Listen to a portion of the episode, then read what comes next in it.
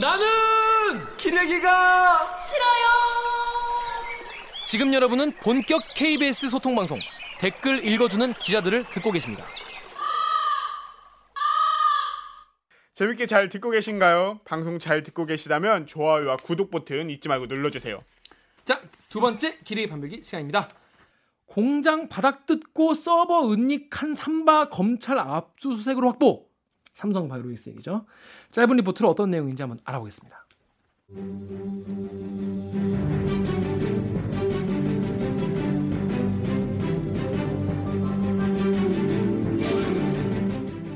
삼성 바이오로직스가 회계 처리 기준을 위반했다는 금융감독원의 특별 감리 결과가 나온 지난해 5월 전후 자회사인 바이오에피스뿐만 아니라 바이오로직스에서도 증거인멸이 진행됐습니다. 회사 서버를 통째로 드러낸 삼성 바이오로직스는 서버 등 전산 자료를 회사 내에 숨겨뒀습니다. 공장 바닥을 뜯어내고 그 아래에 묻어놓은 겁니다. 삼성 측은 최근 검찰 수사가 급물살을 타자 숨겨왔던 서버를 훼손한 것으로 알려졌습니다. 증거인멸을 한 직원 A씨에 대해서는 구속영장이 청구됐습니다. A씨는 자신이 판단해 서버를 훼손했다고 진술한 것으로 전해졌습니다. 하지만 검찰은 바이오로직스와 자회사인 에피스 모두에서 체계적으로 증거인멸에 나선 것은 삼성전자 사업지원 TF의 지시에 따른 것이라는 진술을 확보했습니다. KBS 뉴스 정세배입니다.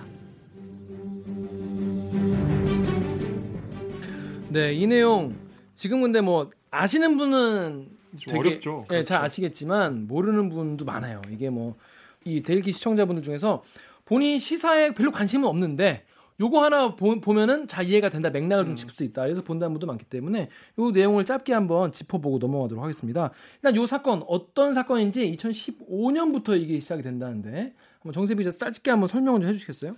네, 방금 말씀하신 것처럼 이게 정말 이해하기가 어려워요. 그래서 제가 리포트를 할 때도 음. 이걸 어떻게 전달해야 되나. 근데 이거를 설명을 안 하면 제 기사를 처음 보는 사람은 무슨 말인지 모른단 말이에요. 그래서 댓글 읽어주는 기사들이 필요하다 보시겠죠? 네, 다 보시겠죠? 다 보고 제 기사를 보시겠죠, 앞으로. 지금 너무 알겠습니다. 전세상 텐션에 네. 알겠습니다. 그러면, 네. 설명해 드릴게요. 네, 아우. 잘 됐네, 오늘. 잘 나왔네. 어, 잘 나. 앞으로 야, 매번 설명해 줄 필요가 없는 거잖아요, 그러면. 그렇죠. 그래서 이거, 이거 보면 되는 거야. 바로 들어갈게요. 앞으로 바로. 들어가. 알겠습니다. 네. 이게 말씀하신 대로 2015년까지 가야 돼요. 왜냐하면 음. 쉽게 생각하면 삼성 바이오로직스라는 회사가 2015년에 회계 기준을 변경을 한 겁니다. 쉽게 생각하면 이때 회계 기준을 변경한 게 합법적이었냐 아니면 불법적이었냐 이거를 지금 따져야 하는 거거든요. 2015년에 삼성물산이랑 어디랑 합병을 한 얘기였어요? 삼성물산과 제일모직 다들 들어보셨을 겁니다. 이 제일모직 두 회사가 합병을 했어요. 그게 2015년도 9월 1일자로 이제 확실히 통합 삼성물산이 출범을 하게 됩니다. 근데 회계 기준이 변경된 게 이 삼성바이오로직스 회계 기준 변경된 게 2015년 11월이에요. 그럼 무슨 상관이 있냐 이렇게 생각하실 수 있죠. 통합 삼성물산의 합병은 먼저 이루어졌고 회계 기준 변경은 뒤에 이루어졌는데 무슨 상관이 있냐 이게 사실 지금 삼성 측이 계속해서 주장을 하고 있는 건데 삼성 바이오로직스를 소유한 게 어디였냐? 바로 제일모직입니다. 이 제일모직이 삼성 바이오로직스를 소유를 했는데 제일모직을 지분을 가장 많이 보유한 사람이 누구였냐? 바로 이 삼성전자 이재용 부회장이거든요. 이거를 생각해 보셔야 돼요. 두 회사가 합병을 합니다. 그러면 주식의 시장 가치대로 합병 비율을 정해요. 예를 들어서 5만 원짜리 회사가 있고 주당 가치가 10만 원짜리 회사가 있어요. 두 개를 같이 합치면 당연히 안 되겠죠. 10만 원짜리 회사에 두 주를 주고 그쵸. 5만 원짜리 회사에 한 주를 주고 합병을 해야 된단 말이에요. 합병 비율이 되게 중요합니다. 자, 다시 한번 설명해 드릴게요. 제일 모직이 소유한 게 삼성 바이오로직스입니다. 쉽게 생각해 보세요. 삼성 바이오로직스의 가치가 높아지면 뭐의 가치가 높아집니까? 제일 뭐죠? 제일 모직의 가치가 높아져요. 그러면 누가 유리해요? JY. 제일 모 한 단계만 강조할게요. 제일 모직 주주가 유리하죠. 어, 당연히 강 기자가 지금 말한 대로 이재용 부회장한테 유리합니다. 실제로 당시 합병 비율이 제일 모직 쪽에 상당히 유리하게 됐다라고 계속 비판이 있었고 실제로 이제 박근혜 대통령 관련 그 국정농단 사건에서 이 부분이 국민연금 뭐 홍완선부터 시작해가지고 실제로 지금 실형 인정이 났어요. 그리고 이 엘리엇이라는 이제 국제 펀드가 이 부분을 좀 많이 반대를 했고 실제로 지난해 상설 중재재판소에 걸어가지고 지금 우리 정부랑 소송도 진행 중이에요. 엘리엇은 합병 비율이 과다하게 잘못됐다고 주장을 했는데 왜냐? 엘리엇은 삼성물산 지분을 다수 보유하고 있었거든요. 다시 말하면 제일 모직 비중이 높게 잡히면 손해 보는 사람이 엘리엇이니까 이렇게 제기를 할 수 있는 겁니다. 삼성물산을 지배를 하고 싶은데 이재용이 통합 통합 삼성물산. 통합. 삼성 그렇죠. 예. 거기에 이제 어, 자신의 주식을 더 많이 부풀리기 위해서 삼성물산과 제일모직의 합병을 시, 시도하는 것이죠. 자기가 제일모직 주, 주식이 많으니까. 그죠? 그렇죠. 예. 근데 제일모직의 그러면 가치를 높여야 삼성물산이랑 합병을 했을 때 자기 포션이 많아질 거 아닙니까? 그렇죠. 그래가지고 근데 제일모직이 딱히 뭐 불릴 게 없잖아요. 옷 파는데. 그래가지고 근데 여기서 제일모직 갖고 있는 회사가 삼성 바이오로직스라는 회사다. 삼성 바이오 이쪽은 뭔가 사람들이 잘 모르고 뭔가 가능성이 있다 이러면 막 아 주가 올라갈 수 있다 그러기 때문에 바이오 이쪽에다가 약간 이제 요쪽 주식을 올렸으면 좋겠다 이런 생각을 한 거예요. 지금 아주 좋은 포인트를 지금 서- 김기아 기자가 짚어주셨는데 네, 저- 이게 상장이 된 주식이면 뻥튀기를 할 수가 없어요. 그렇죠. 왜냐 이미 시장가가 나와 있고 거기다가 주식만 곱하면 되는 아주 간단한 산수로 가치가 나오거든요. 근데 비상장 주식은 가치를 평가하기가 적당한 기준이 없단 말이에요. 그렇죠.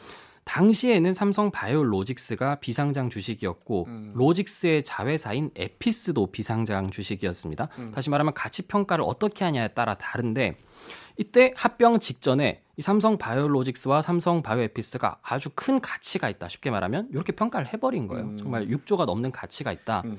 이렇게 평가를 해버렸기 때문에 당연히 이 바이오로직스를 소유한 제일모직은 어떻게 되겠습니까? 엄청나게 가치가 엄청나게 높아진 거예요. 그래서 실제로 그 합병 비율이 받아들여졌습니다. 결론만 말하면. 그래서 합병이 이루어졌어요. 끝났는데 여기서 문제가 터진 거예요. 콜옵션이라는 게 등장합니다. 콜옵션이 뭐냐? 쉽게 설명해 드릴게요. 주식을 살 권리인데 예를 들어서 지금 김기화 기자랑 제가 100만 원을 함께 내서 회사를 하나 차렸다고 생각을 해봅시다. 그 저는 반반 내고 싶죠. 50, 50. 근데 선배가 안 내신대. 그래서 제가 오케이 90 내겠다. 선배가 10 냈다. 그럼 비율을 그렇게 가져가겠죠. 근데 선배한테 권리를 주는 거예요. 나중에 요 회사의 가치가 올라갔을 때 선배는 그렇게 높아진 가격 말고 내가 선배 주당 2만 원에 나머지 40% 가져가게 해주, 해줄게. 이렇게 한 거예요. 그 권리가 콜옵션이에요. 예. 콜옵션 나오면 이제 대부분 시청자분들이 여기서 막히는 부분이에요. 네. 알아요. 어, 네. 그러니까 콜옵션을 그냥 쉽게 얘기하면 빚이에요, 빚. 음. 맞아요. 그러니까 부채. 정말. 예. 바이오로직스랑 바이오젠이 공동 투자해서 에피스를 만들었잖아요. 지분 비율이 85대 15인가요? 대신에 콜옵션을 준다는 거는 준 입장에서 빚이 되는 거죠. 음, 그죠. 살 권리를 주는 거니까. 그렇죠. 근데 그 콜옵션을 몇 프로 줬냐면 49% 줬잖아요. 그렇죠. 저쪽에서 콜옵션을 행사한다는 거는 살 권리를 행사한다는 건데 그걸 행사해 버리면 지분이 50% 가까이가 저쪽으로 넘어가게 되는 상황이었는데 그걸 숨긴 거지. 그렇죠. 그러니까 빚을 숨긴 거지. 네. 이 가치를 부풀리기 위해서. 맞죠? 그, 그거를 맞습니다. 잘 네. 이해해 주셔야 될 것 같아요. 그러니까 2000 콜옵션이라는 거를 이제 2015년에 합병이 이루어지고 난 시점. 그러니까 2015년 9월 1일 이후에 이거를 갑자기 숨길 수가 없게 돼 버린 거. 쉽게 말하면 내가 아 사실 나 빚이 있었다. 음. 이거를 실토해야 되는데 그렇죠. 이미 저질러 버렸죠. 지금까지 2012년부터 계속 숨겨왔잖아요. 네네. 2012년부터 2014년까지 숨겨왔는데 15년에 이거 이게 공개가 드러난 거잖아요. 드러날 수밖에 그렇죠. 네네. 근데 왜 그렇게 된 거죠? 무슨 계기로?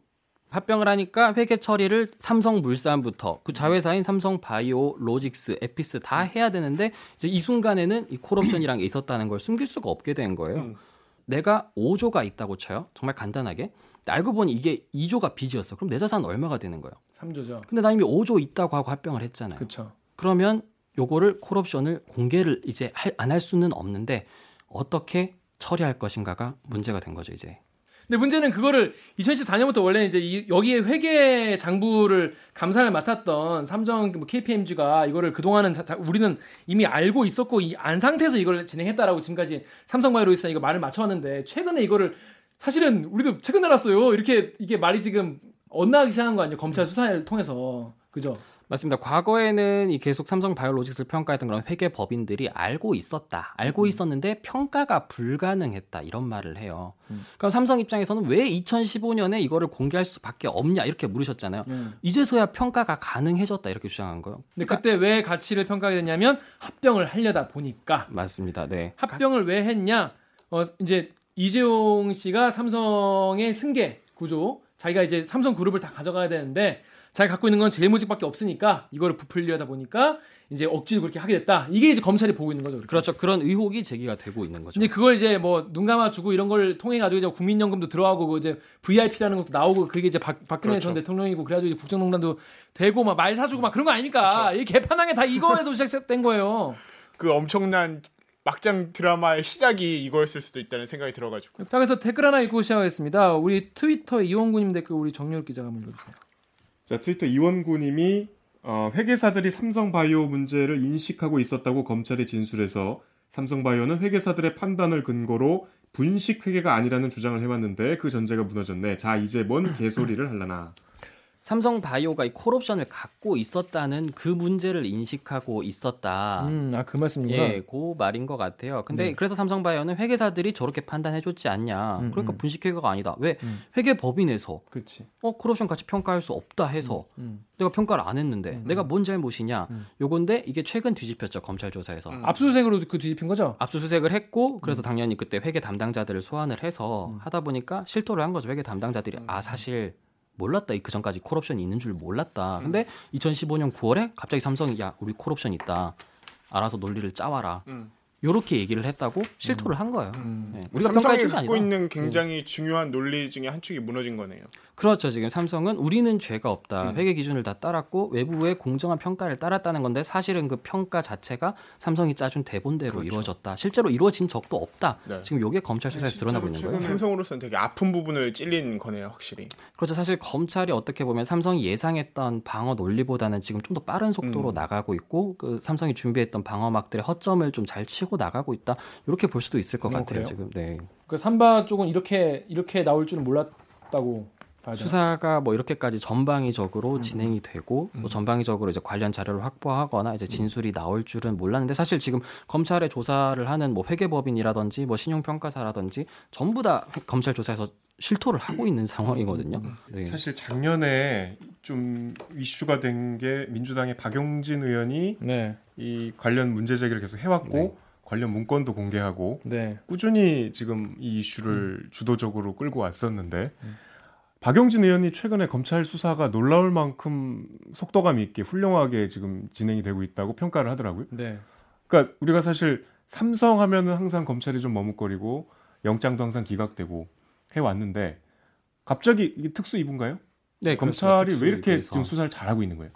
수사가 시작된 것 자체는 꽤 시간이 이미 한 반년 정도 그렇죠. 됐어요. 지난해 말부터 11월에 고발이 됐고 12월에 전방위 압수수색을 들어갔거든요. 네. 그러니까 관련 자료를 확보한 지 이제 다섯 달째가 좀 되는데 그 사이에 좀 조용했던 거는 음. 여러 가지 이유가 있는데 두 가지 정도로 좁혀 보시면 될 것 같아요. 첫째는 이 수사를 하는 3차장 산하에서 음. 사법농단 사건도 같이 맞아요. 수사를 합니다. 아. 요게 3월 초에 마무리가 됐어요. 네. 예, 그러다 보니까 두 번째로 요거 같은 경우에는 어떻게 보면 음. 확인해야 될 자료가 너무 많습니다. 회계 아. 기록이 있고 관련 압수수색 기록도 음, 음. 상당히 방대하기 때문에 음. 실시간으로 누구를 부르고 이렇기보다는 어느 정도는 자료를 압수수색 자료를 바탕으로 자료 정리를 하고 논리를 정돈을 하고 본격적으로 이제 음. 관계자들을 좀 소환을 해서 좀 맞춰보고 또 거기서 허점이 나오면 오늘처럼 압수수색을 들어가고 뭐 그런 상황이라고 보시면 될 것 같아요. 어, 그러니까 이제 왜 지금까지 조용하다가 갑자기 난리냐 이런 댓글도 많았어요.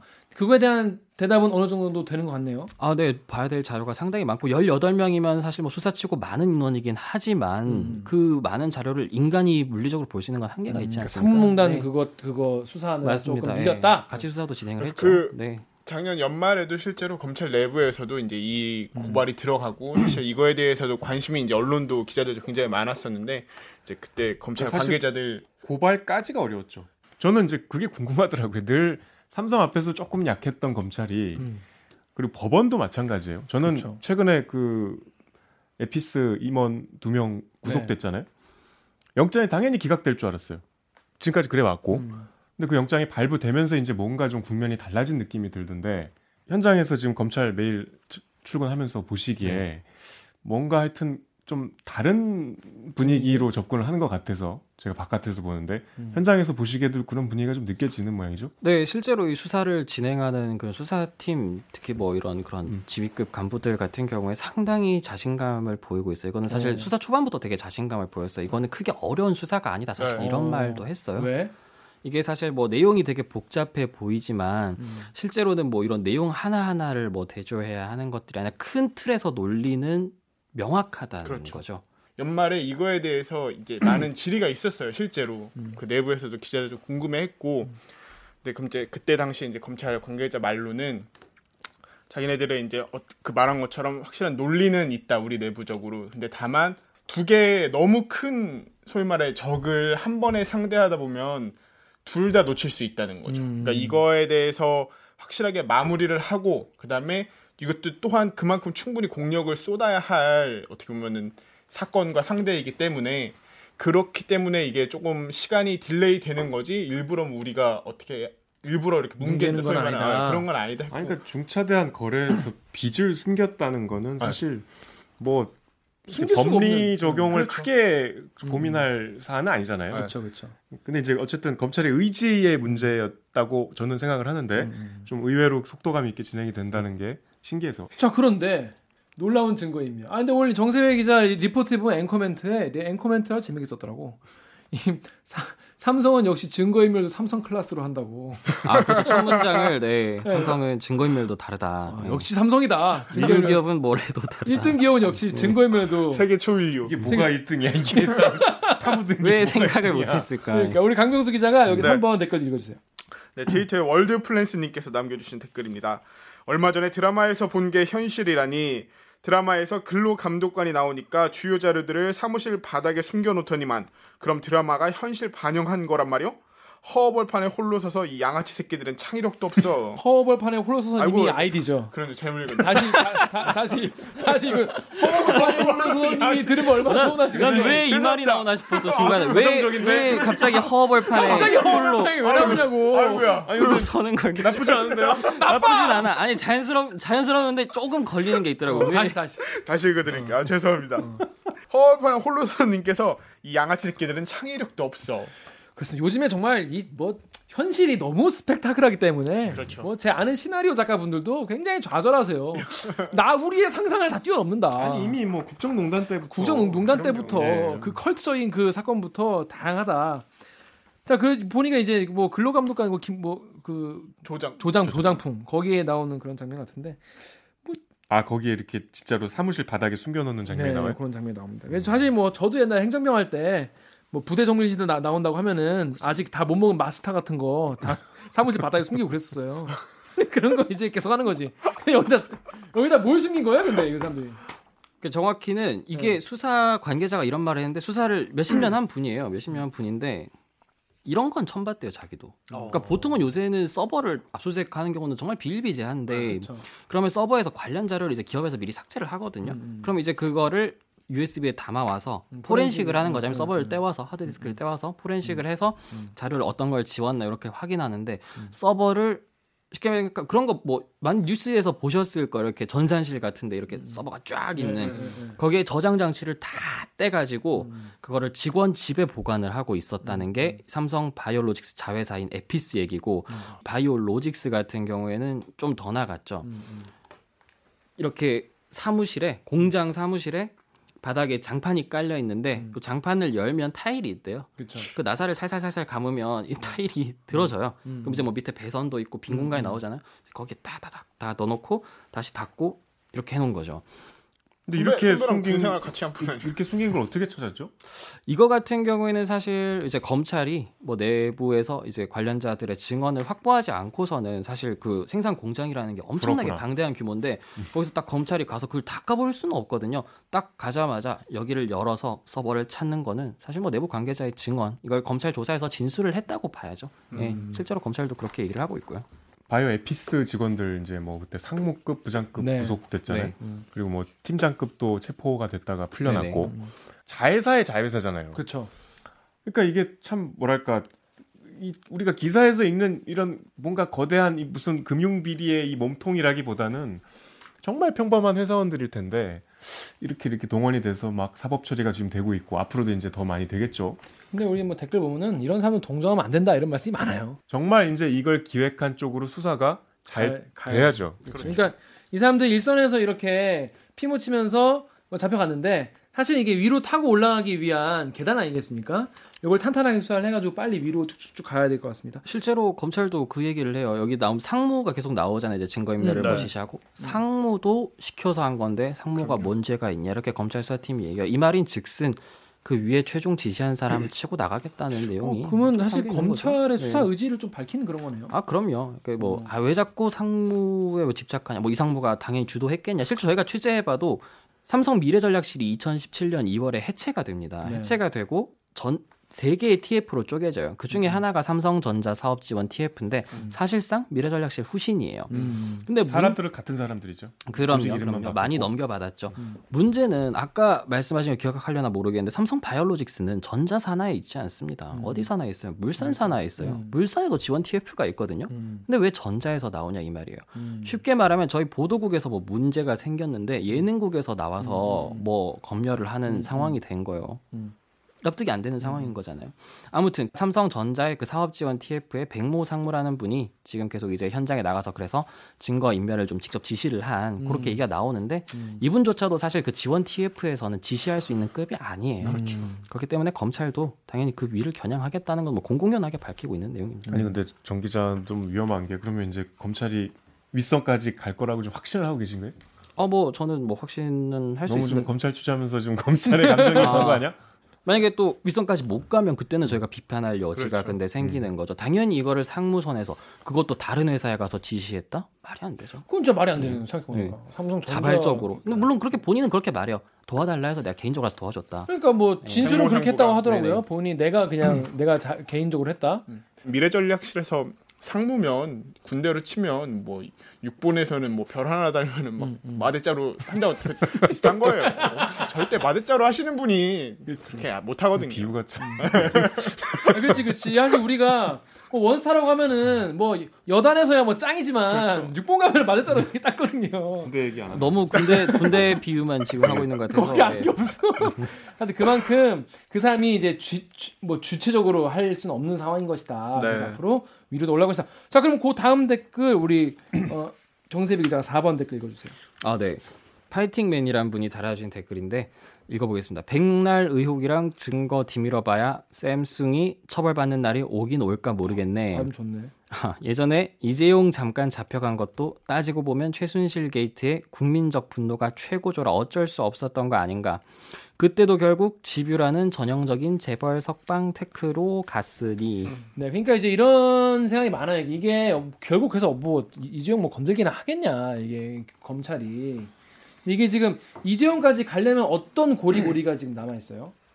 제일 중요한 게 승계 작업이라는 게 당시에 존재를 했는지를 밝혀야 돼요. 근데 그 당시에는 뭐 승계가 뭐 사안도 없었고 사안도 없었으니까 청탁도 없었다 이런 식으로 해가지고 그냥 승계 작업 자체가 없다는 식으로 재판부가 해- 해버렸잖아요. 그게 이재용 부회장에 대한 2심 재판부의 결론이었고 음, 음. 결과적으로 이재용 부회장이 지금 집행유예로 풀려나게 된 음, 거거든요.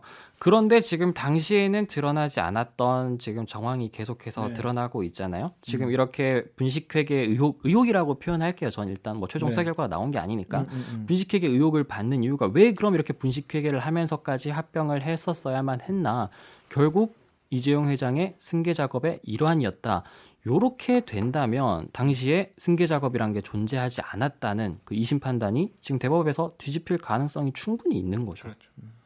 아니, 오늘 박용진 의원이 그래서 이제 대법원 판단을 이 검찰 삼바 수사 이후로 미뤄야 된다. 뭐 이렇게 좀 강하게 오늘 얘기를 했는데 그렇게 될 수 있나요? 네, 뭐 일단은 이번 달 23일에 대법원 속행기일이 잡혔어요. 사실 어 뭐 기자들 사이에서는 이번 달에 좀 선고를 할 수 있다는 얘기가 계속 돌았었는데 그 얘기가 사실 4월부터 돌았어요. 4월에는 아 이번 달에 할 것이다. 5월에는 아 이번엔 한다. 근데 일단 6월로 밀렸거든요. 네. 그럼 또 지금 얘기하는 거는 6월엔 하겠지인데 사실 삼바 수사가 그때까지 마무리될지는 뭐 속단할 수는 없습니다. 뭐 수사 진행 상황에 뭐 변수가 워낙 많으니까요.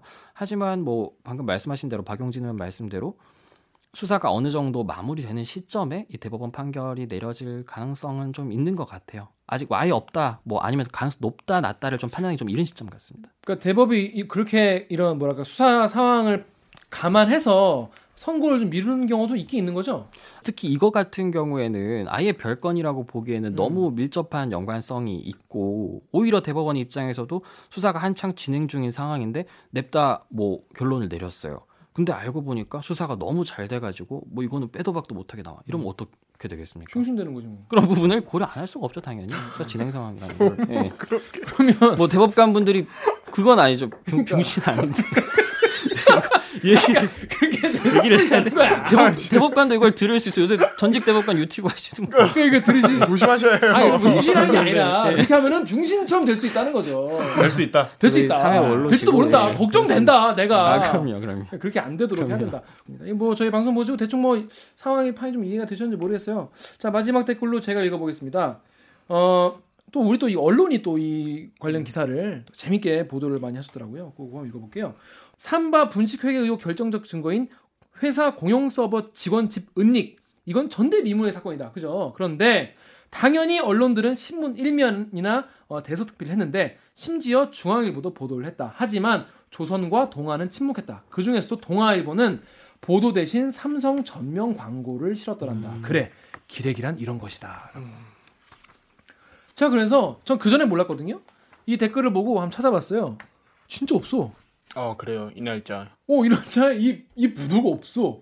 타사에는 다 있는데 동아일보랑 조선일보는 보도가 아예 없어. 아니 이게 사실 우리가 일반 시청자들이나 우리도 네. 재벌에 대해서 사실 양가적인 감정을 갖고 있어요. 이런 여러 가지 뭐 지금 이런 우리 주식 시장 질서를 교란한 이제 범죄지만 음. 하여튼 재벌들이 많은 좀 법과 이 경계를 왔다 갔다 하잖아요. 네.